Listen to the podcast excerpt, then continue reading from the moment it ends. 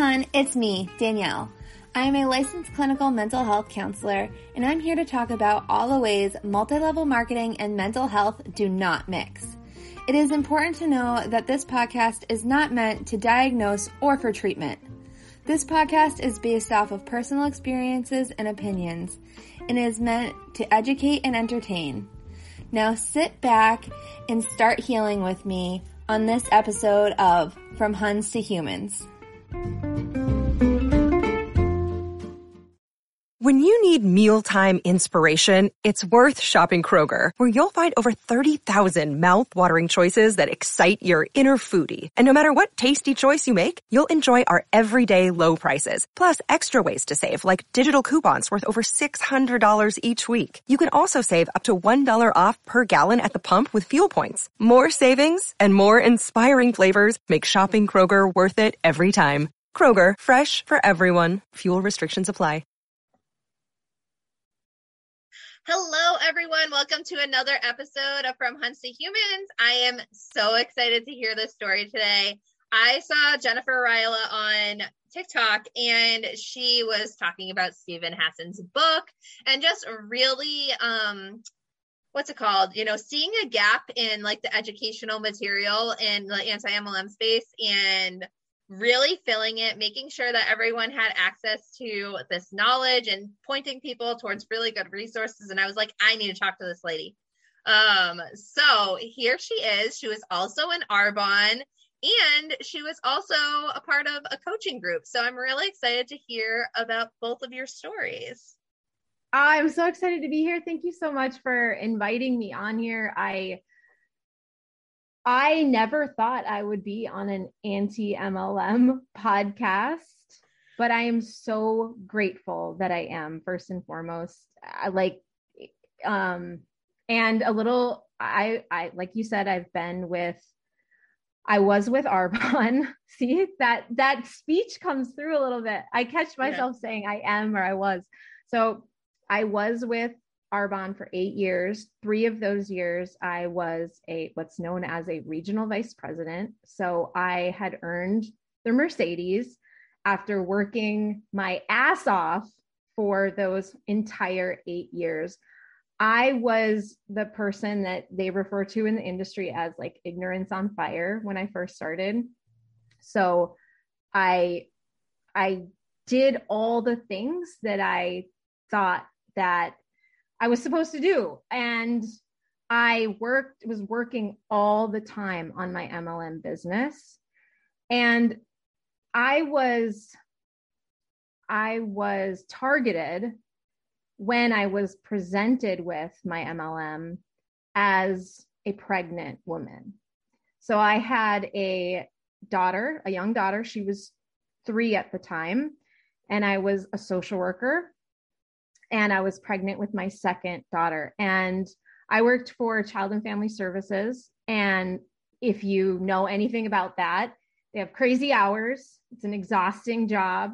Uh, I was on call every other weekend and all of those things. And a friend from college reached out to me. And that, see, I kind of sound like I'm giving like my MLM spiel right now. Like it's so funny. And um, I will say that it wasn't my upline that made me get out. It wasn't my products that made me get out, right? It was waking up and realizing that I was in a cult. But I was in I, nothing against her because she was just doing what she was told. She was new in to Arbonne herself.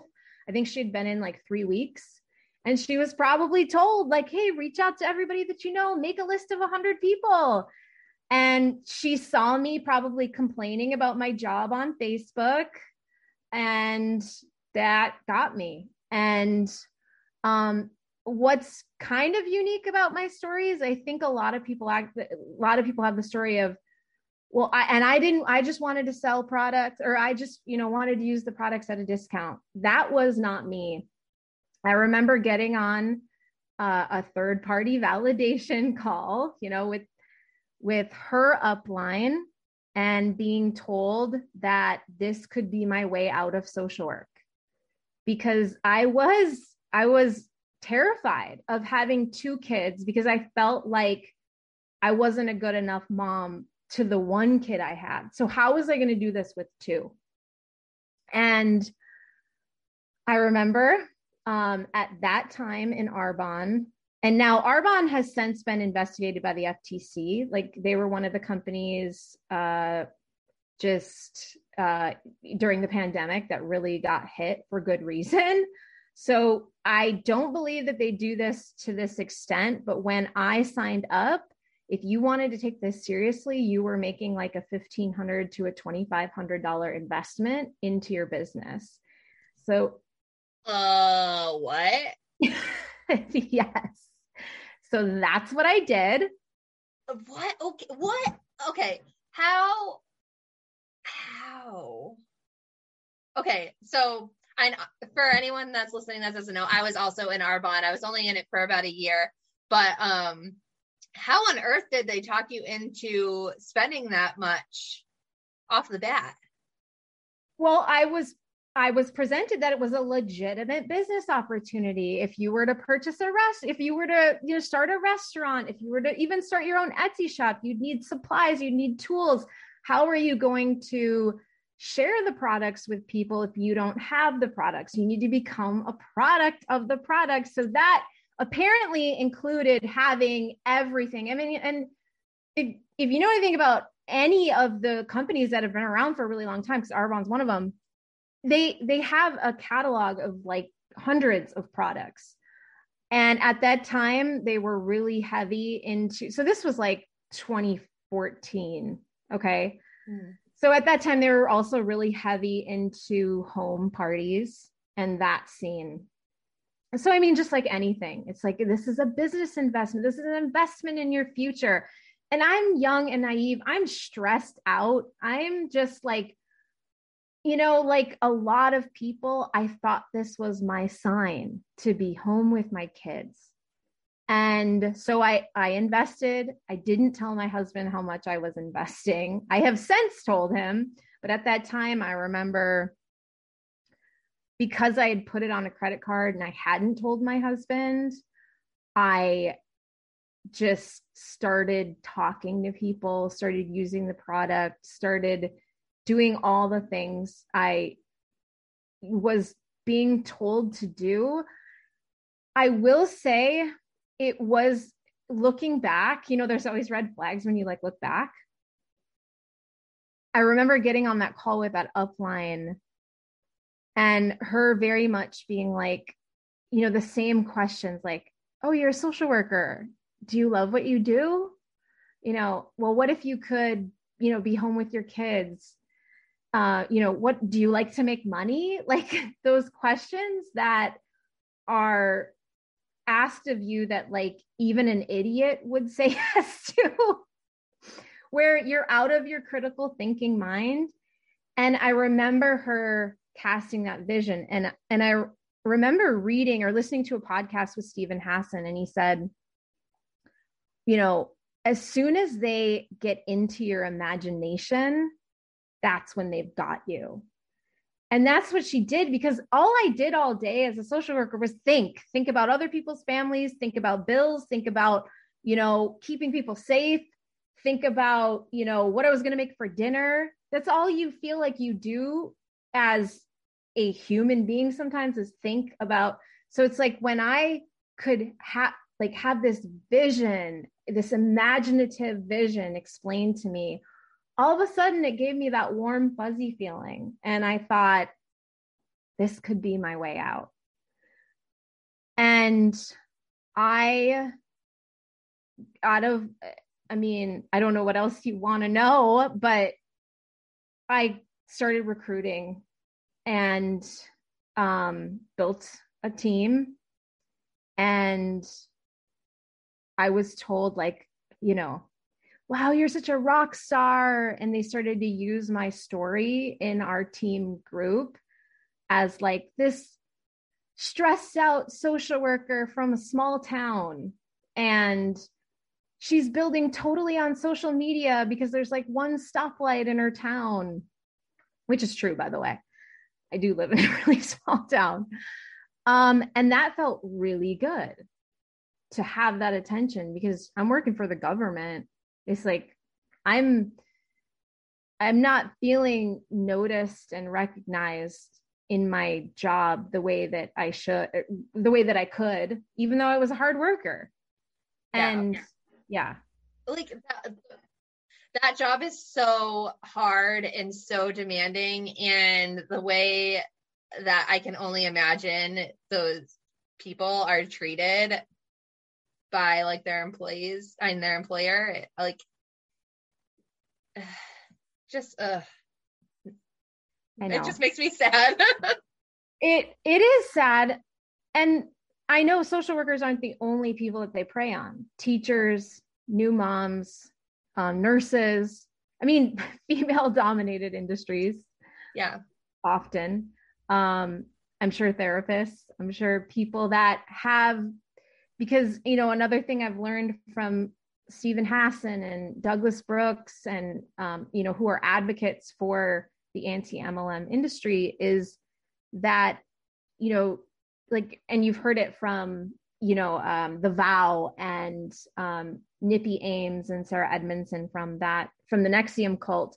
Nobody joins a cult they join a good thing. Yes. But to take that even further it it ha- joining getting in has nothing to do with your critical thinking skills or your brains or your intelligence. It has everything to do with them preying on your desire for goodness or your desire to help people or to do a good thing. So whether it's buying products to support a friend or it's helping people with their skin or to lose weight or to make them feel better they insidiously prey on that deep seat core need for us to want to help be of service. And as a social worker, like that's why I got into social work. I'm like, or I got into helping kids and families. I could do that with this. Yeah. And so my story quickly began became that uh you know this stressed out social worker who is now like on social media, uh, like recruiting. And she's, you know, then I got to the second level in Arbonne and I stayed there for like four and a half years. Um, but that became my story. But I want to say this very clearly because I know there's content out there that still might paint that narrative. I then quit my social work job for my MLM, which is what they want you to do, right? Yep. They try to make it so you are completely reliant on the MLM. Yes. And that was pitched to me from the very beginning was this could be your way out of social work. And I so I created content. I rode that. I rode that all the way to my Mercedes, okay? Um but it wasn't true and I want to be very clear is that not I take full responsibility for pitching that. But the reason why I was home with my kids is because my business was bringing in a little bit, a lot less than I thought. And I didn't realize it until later. At the time, I thought I was rolling in the dough. No, I was spending way more than I was bringing in. But I was able to stay home not because of Arbonne or because of MLM. I was able to stay home because of my fucking husband, you know? And I want to say that with so much clarity because it was actually his income that was supporting me. And I know that that is true for so many of these MLM women. And we get convinced because it was like, this story, I didn't come up with that story. It was like my upline sold it. Like I did training calls. It was like, I was like, going so quickly that ignorance on fire that they were like, oh, look at this story because they want they it was like another way to love bomb me. Like, we're gonna use your story, it's gonna help so many people. And so I started to believe that actually my MLM was getting me out of social work. When that in, in fact was not the case. When I quit social work, I was making I mean, I don't know, maybe thousand dollars a month. And sure, could that could that help somebody? But it wasn't consistent. I'm saying when I quit. I'm saying like probably the month I quit, that's the check I but like that so you have to understand too like that your income is never consistent in an MLM. Right. Yeah. And like you're right too. Like, you know, you get this one big check that's like a thousand dollars and you're like, oh my gosh, I'm really doing it. When in reality, the checks that you're bringing home from your nine to five are probably at least a thousand dollars. Like you're oh, getting yeah. at least two thousand dollars a month at least. And in our field, I hope. and you're um, told um, that it's only going to continue to grow as long as you don't give up. Right, exactly. And like when you're in a field like the field that we're in, like it's just so the work is so taxing emotionally and you know it ends up taking a toll on your body too eventually as you continue to do it because you just end up holding all of everyone's trauma. Mm um so i i totally get it. All of the reasons that you joined were the reasons why i joined not right. I didn't think I was going to leave mental health. I just thought that I would be able to live more comfortably and do mental health because obviously I want to save the world. Um, so this is just another way for me to save the world with the people Absolutely. that I actually know because I can't give therapy to the people that are my friends. but I can sell them Arbonne. Absolutely. And uh so I quit my job. I become completely dependent on the cult. And that's when I really started to lose myself and take on this cult identity. So that was about, that was only like four months in. I had gotten to this second level, which is is considered significant in that company whatever that means in MLMs, right? Because it's all deception and it's it's all like gonna fall at any moment. But just for the sake of the podcast, I'll just say I got there in like four months. I thought, well, if I can do this in four months, making a grand a month or whatever it was, imagine if I did this for four years. Imagine, you know? So I quit my job. I'm about to go on maternity leave. And what happened is while on maternity leave, I'm messaging people like while I'm breastfeeding, like so many moms do. And I was told, you know, if you work this business while you're on maternity leave, you don't have to go back. You won't have to go back to work. That is, I mean, it, it kind of makes me emotional to think about it because I lost so much time with my kids.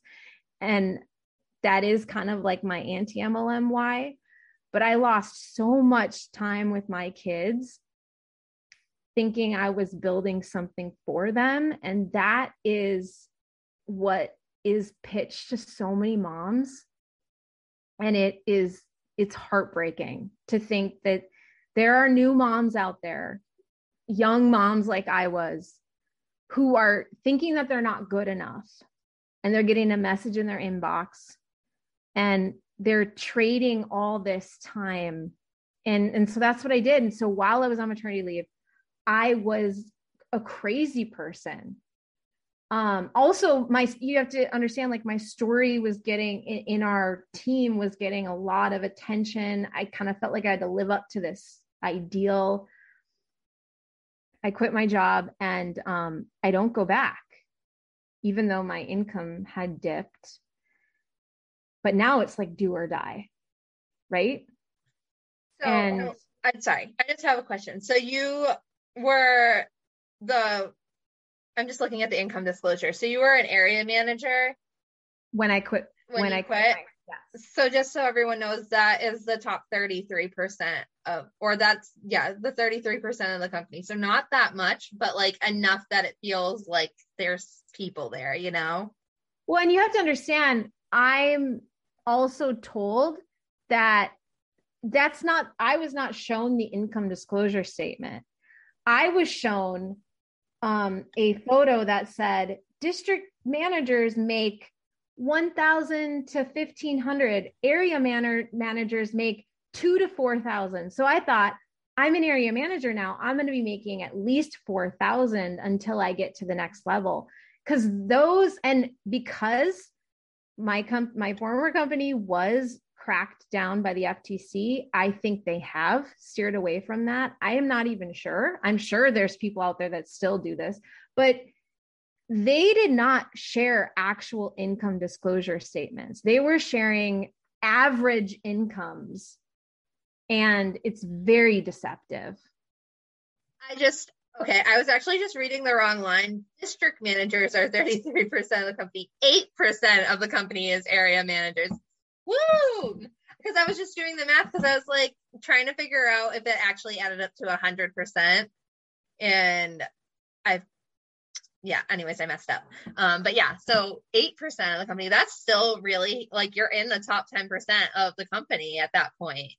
That and yeah, that's in the second first four level. months, Yeah. Which feels great because they first they love bomb everybody because they just want to see who you know they can keep around the campfire, which is a term that we always used um, in the coaching space, but which I'll get to.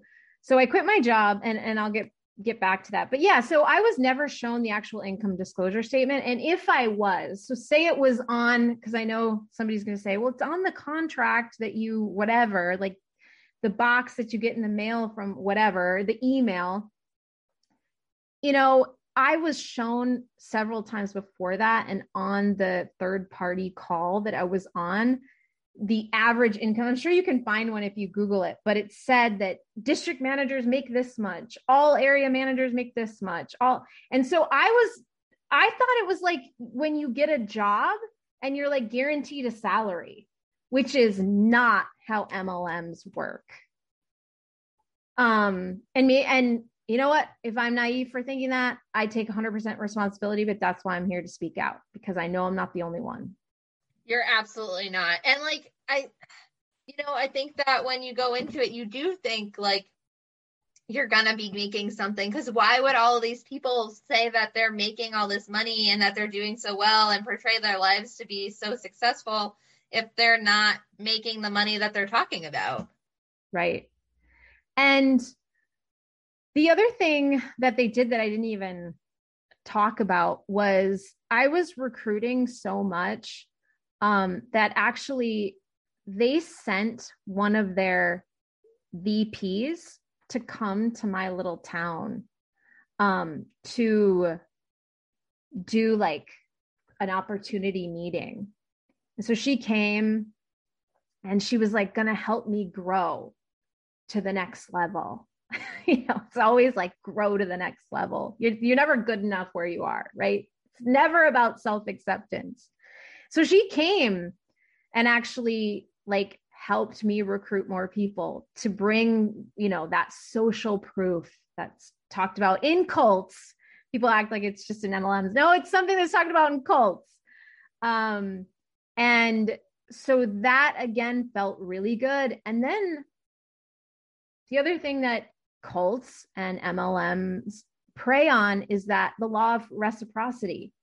If I come and help you with your business, help you recruit, then I've done this for you and you can't leave. So I feel like then I was really connected to like the VPs that were on my team. And I thought that they really like believed in me. And I felt an obligation, you know, people pleasing. I was a social worker. Like I'm a people pleaser. It's a trauma response, right? You know, so I'm like, I'm like trying to please, trying to find a place to belong, um, and all of those things. So I quit my job. I'm working my butt off. I am acting like I'm a present mom now that I'm at home, but I'm constantly on my phone, constantly messaging, constantly showing up for different um, Zoom calls and trainings and, you know, planning events and, you know, doing things for my team and one on one coaching with like new recruits. And I mean, I was spinning in circles going nowhere. And I got stuck at that 8% level that you were talking about for four and a half years from that point. And, but I couldn't quit because I'd already quit my job. So I'm like deeper and deeper. And then I'll never forget it. I was having like a come to Jesus moment on the bathroom floor. We had like a series of like blizzards in I live in Michigan and I couldn't work my business because my kids had been home from school for the last week and I thought oh my god I can't work my business like, like because I had been just so obsessed um I came across an ad for a coaching group and I thought that's what I need I need an MLM coach to help me out of this no. No, you don't. Right. and I've since learned that I I believe, allegedly in my opinion, that the MLM coaching space is actually even more destructive than MLMs themselves, if you could even say that. But in in my opinion, they're piggybacking off of something that's already deceptive and they're taking advantage of people who are already being taken advantage of um it just and, gets you deeper and deeper mm. and deeper in like because you invest so much money into these coaching groups that you feel like you are the failure so you have to keep going because if you're not making money after you join a coaching group then obviously you're doing something wrong yeah so I'm like a little minion at this point eh, because I'm so deep into my own MLM and I'm so obsessed with the idea of success. And I like, I was already like an overachiever in my life. Like, that was kind of like my, um, what are they called? Like child archetypes or whatever, you know, where I, I was already labeled I identified as being an overachiever. So what I will say about MLMs and like also the coaching space is like it checked all the boxes for like that overachieving people pleaser in me. You know, it's like I I just ate it up. And that's why I became obsessed. And on top of that, and I don't know if you know this, but I do a lot of sobriety content. On top of that, I've been sober for 18 months and I have an addictive personality. So if that gives you any sort of indication into all the layers of this. Yeah. Well, congratulations on 18 months. That's amazing. Um yeah, and I don't know if you've consumed any of uh the episodes like that Megan Williams has done. She also has her own podcast, The Authenticity Experiment. It just started. If anyone has not listened to it yet, you definitely need to. Um but she talks a lot about the overlap. Uh, she's also experienced um, people getting like recruited from sobriety programs and things like that, and like how just those two groups overlap so much, and it's it's a lot when you have an addictive personality to be in an MLM. I mean, yes, it's just a lot. Like i get it from the adhd point of view. Like I, I, we talk about all the time i'm dopamine seeking. So when i was in an mlm i was addicted to the dopamine rush that i was getting. So i can only imagine if like you're struggling with addiction of any sort and then getting into an mlm that overlap of feeling similar to that. Yeah absolutely. I don't know if you have any thoughts like about what is going on like chemically there or anything like that but I would, I would love to hear it if you do. Well yeah the dopamine seeking the uh, achiever in me the addictive personality um yeah i loved being able to check things off a list. I loved the party aspect of going to these events just being like everything just being like exciting and fun and that need for variety and change as a mom you know like you, you get caught in a loop and i loved like having something of my own. I mean there again there are a lot of layers. But so i joined this coaching group and um i had already been sober for a little while at that point. And then during the pandemic i fell off the wagon so that's been eight where the 18 months comes from but um still struggling, not really healing in my sobriety, but kind of like white knuckling it through. And I know there's going to be listeners who relate to that. There's such a difference between sobriety and actual recovery. Now I know with absolute certain, certainty that I'm in recovery, I'm healing. So I joined this coaching group, and what in this coaching group, there is um, a daily video that you have to show up for and watch you're expected to. I guess I shouldn't say have to. There's an expectation that if you want to go to the top, you need to show up, watch this daily video. And I remember I, was watching a video and he was teaching, they were teaching about how to edify. And now it's interesting because since I've been out of um, my MLM and I've been learning about loaded language, which are these thought stopping cliches and these things that they say to kind of quell your cognitive dissonance and end any and all questioning. As I've been learning about loaded language, the term edification, as it is used in the MLM coaching space and in MLMs, is actually not even what it really means. They actually use it as deification, which is like treating something like a god or like showing gratitude or worship towards something that's helped you and Julie Anderson, who I know you've done a, a, a podcast episode with, has some great content on the on that specifically. But there was a daily video about edification, and they were asking people to share the value that they've gotten from this group so far. Like, what's your story? And that was really hammered into us. And so within um, within about 90 days of joining that group, I actually promoted to the next level in my MLM, which oh was gosh. VP, the um the Mercedes level, which is um, top two. Yeah, which is the social proof level. That's what they call it. You have the Mercedes. Mm-hmm. So my brain is like, oh, it's because of this group. When you have remember i'm working like a crazy person i mean i it's it's a mathematically flawed method but i mean you there is some like something's going to come together and then it's going to fall apart it's just not going to last that's what i want people to understand. So of course i'm like i'm going to comment and let him know that after four and a half years of struggling in my mlm allegedly, in my opinion, this group is the thing that got me to because that's what you are made you're made to put all of your success into the coaches and into your company and all the negativity is your fault. Your mindset is flawed um, you didn't work hard enough so of course i'm just giving it away to, to them and so I get contacted by somebody on their team and I get recruited in to become a coach for their organization. Oh, I'm so curious.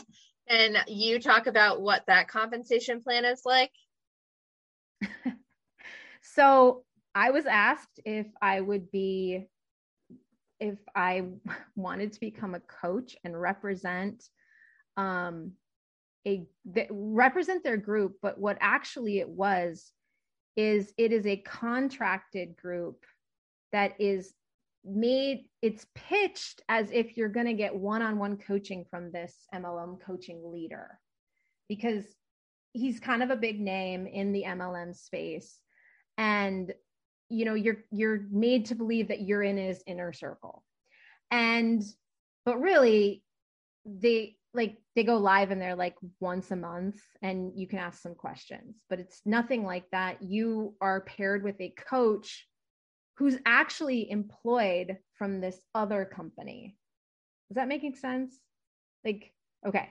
Yeah. Um i mean it's all so filled with so much deception that it's like hard to even speak it out loud sometimes so i'm like sure i could become a coach because also I'm worried about the stability of my MLM. I think everyone who builds an MLM is worried about how long can I keep this up? There's always that fear. Well, yeah. I mean, and I was always at the bottom of all of my MLMs, but like the attrition is just yeah. so regular. Like yes. you bring one person in and you lose two. So you need to constantly be doubling everything that you're doing. So I'm like, oh my gosh, everything is working out for me. This will be a steady stream of income. And it was an hourly rate. And meanwhile, they are selling these packages for, you know, $2,500, $5,000, $7,000 packages and up. Um, and they're getting paired with these coaches who are really just people that have created a success story within i was never a coach sure i'm i'm considered i'm the top 2% of my company but i never coached people and so i was then put on like i was a speaker at his event i was put on a panel like look at the again it's like i'm love bombed i'm made to feel like special significant and all these things. And that's where um, things really started to get my cognitive dissonance really started to kick in because what seemed to happen inside of these groups is like we had we would have these these calls with the team and we were expected to come mm-hmm. to them with with questions.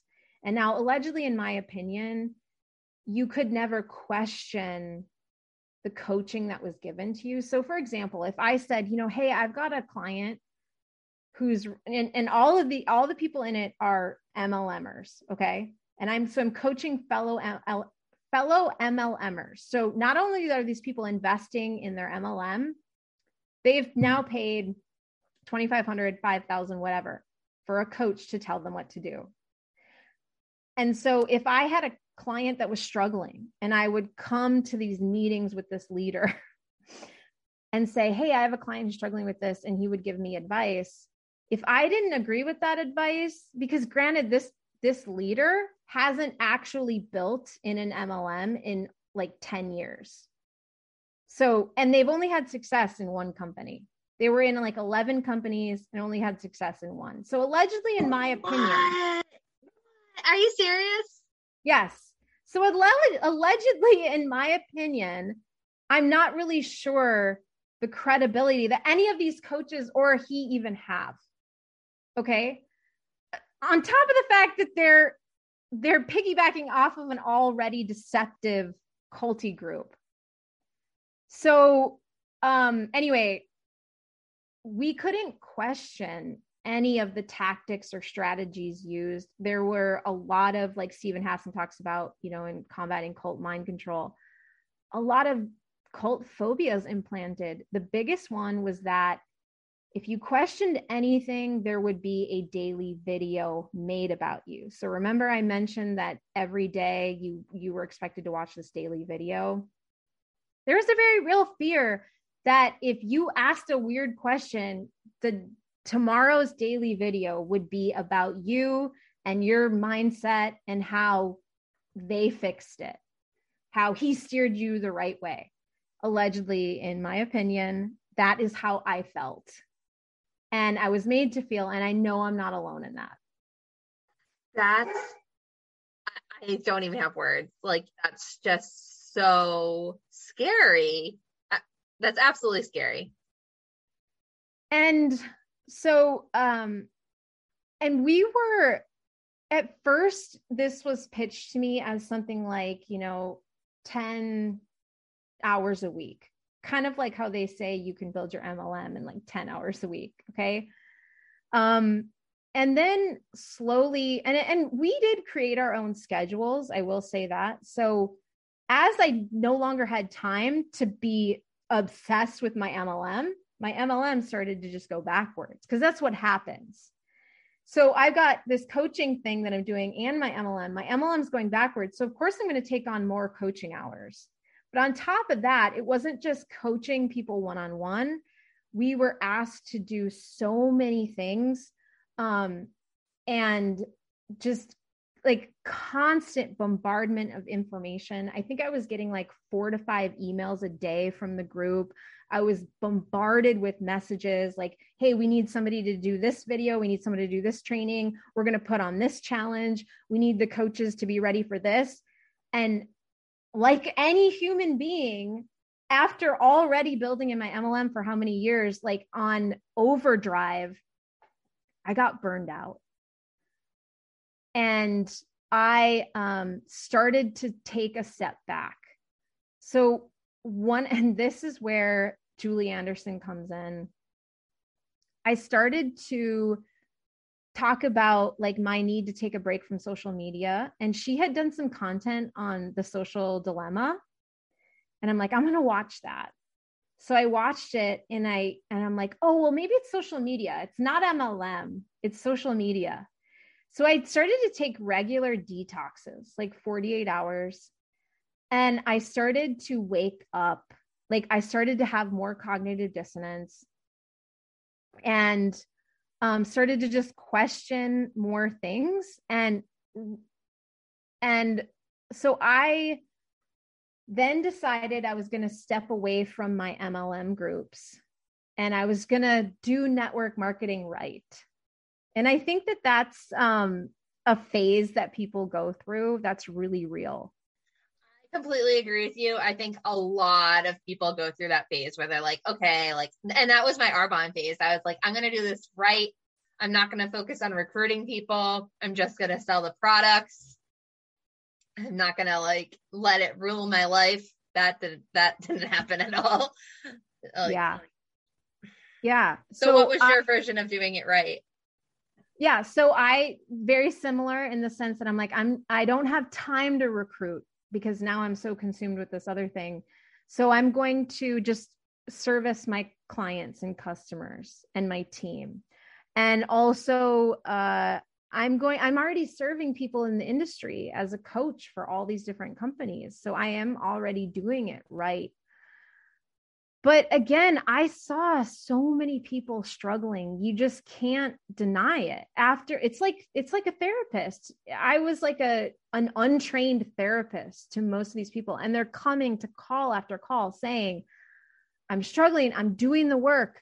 I'm because the other thing that was taught in this group is like if you just do a video every single day and you like ask you you go for you get like 20 people to tell you no and you work on yourself, you will become a top earner. That was literally a sentence that was said. And so these people are like, and first of all, going for 20 no's a day is like insane. So it's already a standard that is setting people up to fail on top of the failure rate of MLMs. You know what's really interesting too is um, we talk about this a lot on this podcast is the amount of people that are neurodivergent, usually ADHD, um, and also autism uh, that are in MLMs. Uh, rejection sensitivity is a huge part of neurodivergency and you're telling all of these people that have rejection sensitivity. I mean not everyone that has adhd experiences that um not trying to make a blanket statement for by all any means but um you know i just think about that and i'm like when they told me to do that i wouldn't do it. Mm, good for you. Because i was like you. i'm not i was like I, I tried but i would never go that hard because i was like i can't listen to more people tell me no like good for you and that's really good on you for ha- like setting a boundary. I had no boundaries and i think a lot of multi-level marketers have no boundaries for themselves or for others because you're taught like a no means no not right now or oh, no just means next opportunity or follow up until they die and you are told all of these things. I'm sorry did you just say follow up until they die? Yes follow up until they die. That that's from the coaching group I was in, by the way. What? And he would pride himself on that, by the way.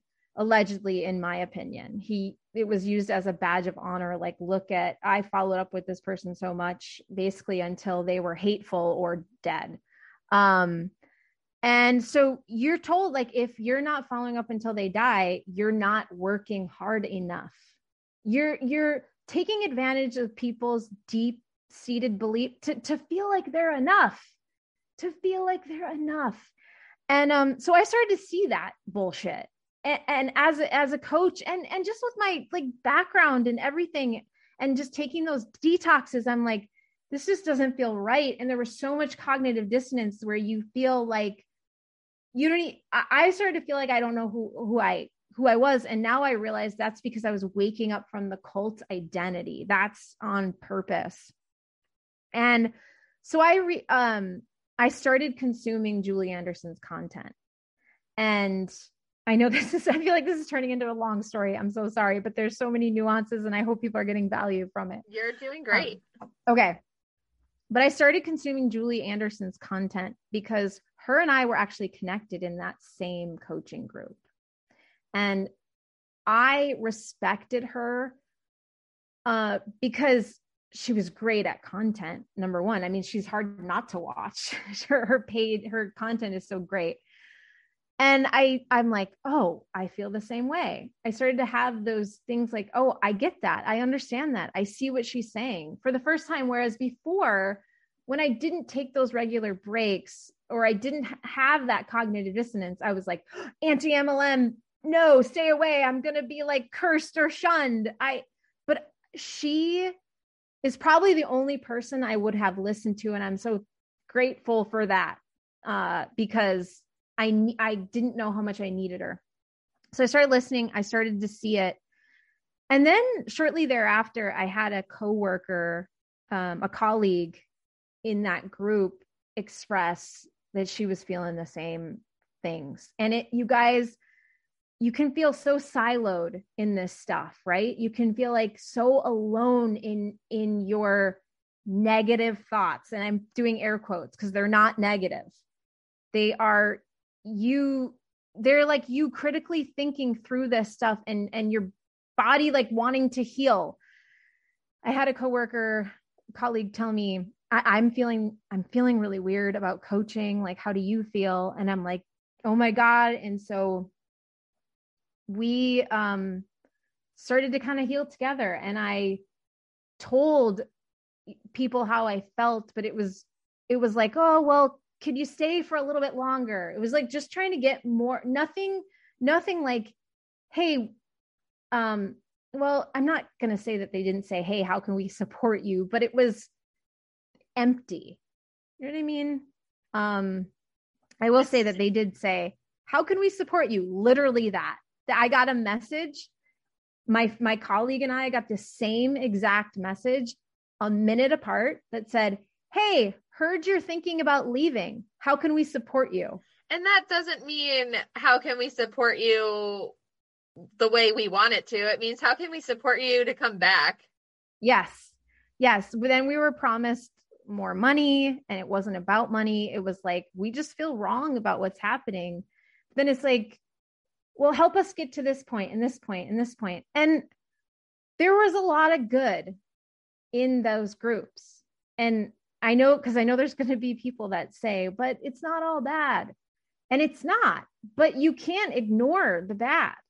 That's like you get to this point where um you you want everybody wants to do the right thing and what felt like the right thing for me was leaving.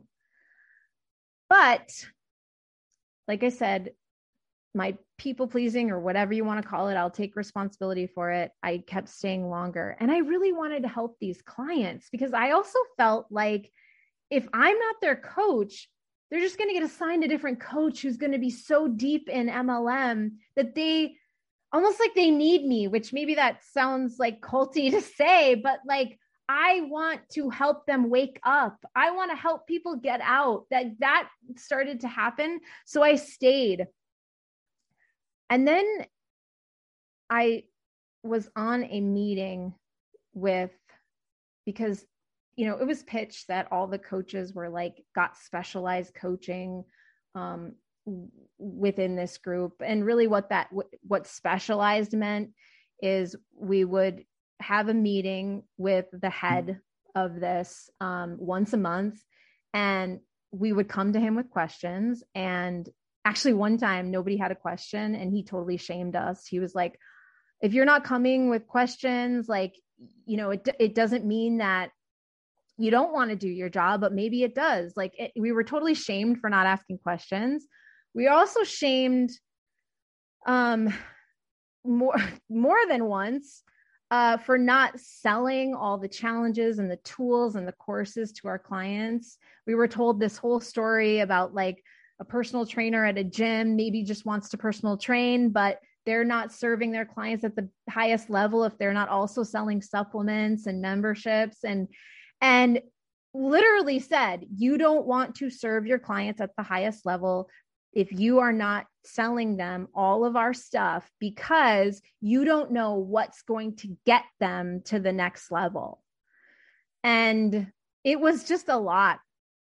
And so I'm on this meeting, and that day, I, it was already clear that I was going to leave. And, but I never was going to throw the first punch. And I was sitting there during the meeting, kind of like, I guess, half involved, half not. But I will say that maybe I had a look on my face. And I was actually, in my opinion, I feel like I was provoked. And I just laid in laid into them. And I basically said all the things that I thought were wrong and deceitful and that I didn't agree with, that I could no longer support, that I was scared for our clients, and that there was a clear message that these people were being told to defy their emotions and um, defy their like critical thinking and that they were being indoctrinated. And within 24 hours, I was removed from all of the groups and completely blackballed. And um, I had content made about me. And, you know, I did get a message afterwards that was very gaslighting like i'm sorry you let yourself get to the level of frustration where you felt like you couldn't come to me not understanding that there is a real fear again of the daily video being made about you or just being shamed on a call in front of all of your colleagues. It was not a safe space.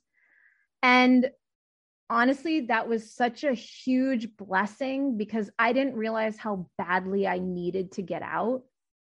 And so, if I got kicked out for standing up for myself, for my clients, for the good people who are still in there, then I know in my heart I did the right thing. And that's how I feel. And that's where we're at today because now I I feel so compelled to continue to speak out not only to help people in the MLM space but also those people that get caught up in the MLM coaching space. Yeah. Oh my gosh. Wow it's a lot. yeah. I like uh, I had so many feelings. Um like I'm so proud of you for like I'm like I know ideally that probably wasn't the best way to leave. Like, you know, we usually encourage people to like look at their finances and like try to figure out how to back out slowly, especially when you're up as high as you were and all that stuff. So you just immediately lost it all yeah, I lost. So I've had, you know, the content that was made about me or messages that I've received, like have implied that I'm doing this for attention or because I'm hateful or bitter. You know, um, I was told that after, you know, I got off of that meeting that I was in, it was clearly explained that they, the person, you know, the leader, was the victim of my resentment that I didn't deal with. Oh. Yeah. Wow. So all of my colleagues get told that this is an example of resentment that doesn't get dealt with. Whereas at the beginning of the call, he was telling people that we get off on our own emotions and we're addicted to them and that we Ugh. need to defy them. That so, just gives me Keith Raniere vibes. Uh yeah, well the vow is one of the things and a little bit culty podcast is one of the things that helped me wake up because I learned about that from Julie Anderson. So but yes, it totally gives Keith. Yeah, like total Keith vibes. Like that's scary. Like what he was saying, like that's all like in NXIVM, like he was telling people how to interpret their emotions. And that's what this guy's doing. Yeah. And then also telling me, I'm sorry you let it get to the level of frustration where you felt like you couldn't come to me. Ugh, um, this is why. Um, so yeah, and and I looking back because you know, there were other things where, you know, my mind started to be like, like feel bad about getting provoked and um being triggered, right? Because we get so indoctrinated that everything's a trigger and like mm-hmm. somehow there's something wrong with you. But in my healing, because I am seeing a therapist, I have sought out other people um, in the space, and and that's been just amazing. But I realized it was a trauma response and we get in in the mlm space in the coaching space you get told like you can't have a trauma response because uh, you can't have a reaction because something's wrong with you i wouldn't say you should have a reaction over and over and over and over and over again but if someone who you are like afraid of um provokes you and you don't have a trauma response so I think that in that moment, that was my trauma response. And that's just how it went down. And I'm to, I stand by that because that's how I felt. I felt provoked and I felt like I was fighting for my life. Okay. So I have a few follow up questions, kind of circling back to your MLM. So, did you, after all of this happened, is that when you left Arbonne? Have you already gotten all the way out? Are you still in? No, so I so I had left I had backed away from my Arbonne business, like recruiting and stuff. Like it was either end of last year or early this. year. I think it might have been January of this year. So I'd already been like backing out. Mm-hmm. Um, and then in May, when um I started to like want to leave coaching and all these other things, I'd actually reached out to have no, it goes back. So my ID was going to be renewed in March. So March 31st, I did not renew. But then I still had like an ID.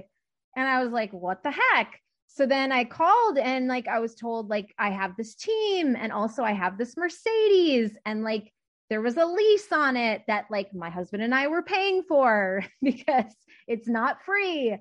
And there were all these like loopholes as to why because apparently they they said that like I automatically renewed because I I did enough sales or or something to that effect. I'm actually not sure so on that. But anyway, so I'm like okay, so but th- by the time May came, I'm like I want to be out. So I contacted customer service to get out and I was kind of ignored. Actually, no, I was ignored. And then I had my upline, who I, I will say again, I am not leaving because of her. She is still amazing. I'm so grateful that she's still a friend of mine. Um, reach out to uh, them and say, hey, can you terminate this ID? Still nothing. I was told to contact them. Then I was told again that you have this lease. It wasn't, long story short, it wasn't until I started making disparaging content. So we're talking about a month and a half, a month, maybe a month later. A month later, all of a sudden I get this email that I'm disparaging their name, I'm disparaging the industry, that they've seen my content because I knew I had other leaders that reported it. Um, and then finally, so yeah, I I no longer have an ID or anything. Finally, they responded and they uh, terminated it. I love was, how they were like, they were like, no, you must stay. It's like what happened? well, they they just Will? ignored it. Yeah, they, they, yeah. I mean, they never said. They did say like, "We hate to see you go," you know. Yeah.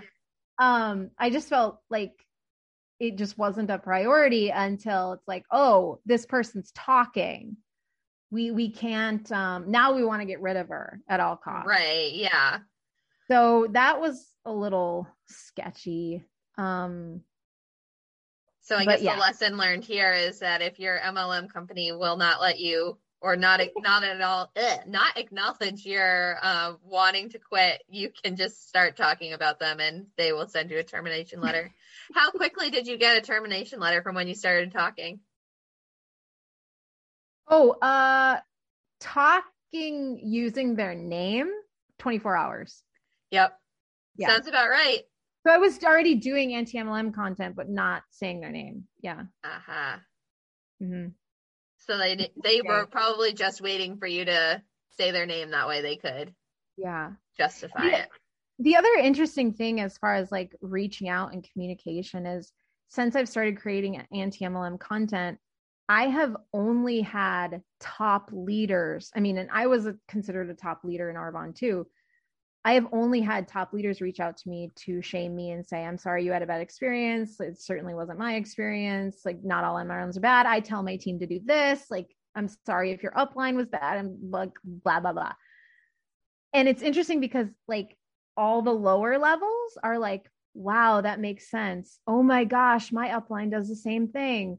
Oh, wow, I felt the same thing when I, it's all like they can relate to my content whereas all the top leaders are trying to silence me. And i that's just in my opinion that's just an observation that i have but it is an interesting one.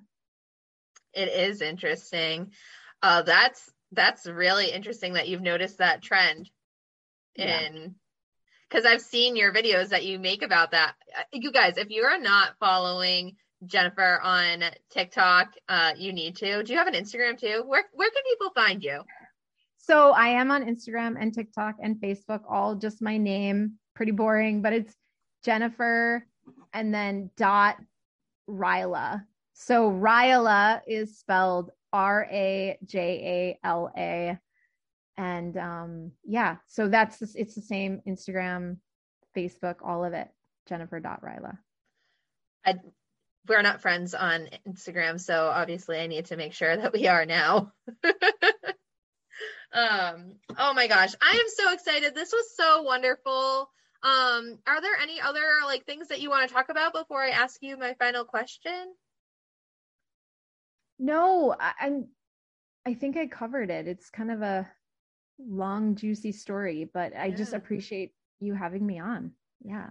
Um, I also just before I ask you my final question, I just need to say, uh, Julie Anderson, we've sh- we've talked about you throughout this podcast, and I actually got really emotional while you were talking about uh, your interaction with her. I don't know if you saw me; I like started to cry.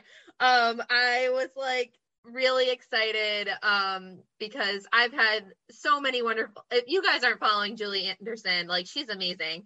Um, I've had so many awesome conversations with her about her advocacy journey and what she wanted to do and when she was like nervous about speaking out. And I remember all of those early conversations and I got really emotional because it sometimes it really just takes one person mm. to tell their story for you to make a difference. And Julie you have already made a difference to so many people but I am talking to one of the people that you have made a difference to and like what a big deal. Like you're a big deal. You you could affect a lot of people. Like julie you did that.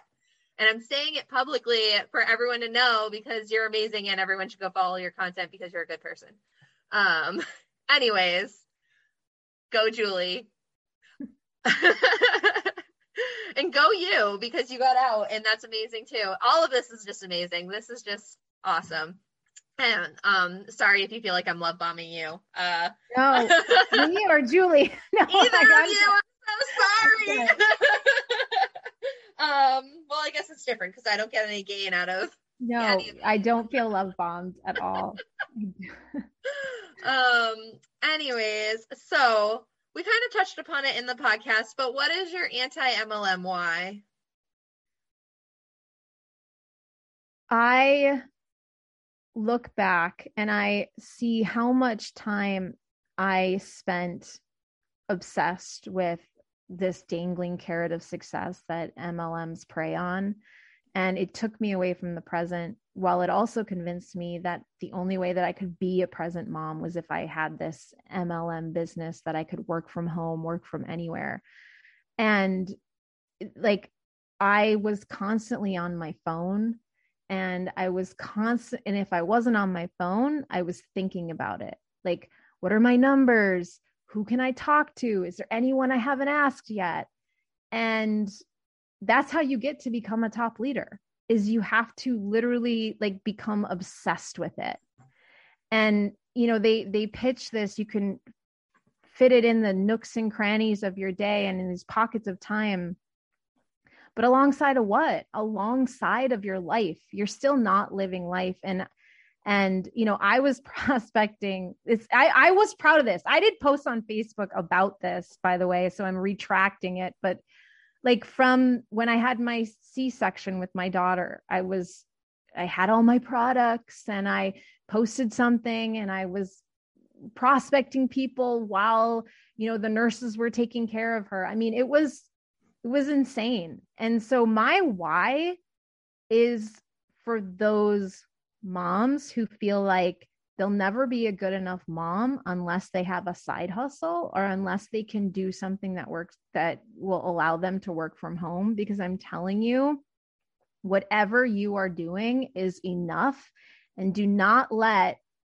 these MLM recruiters or these Huns, right? I think the bro bosses are really bad too. But um don't let them convince you otherwise. That's that's truly my why.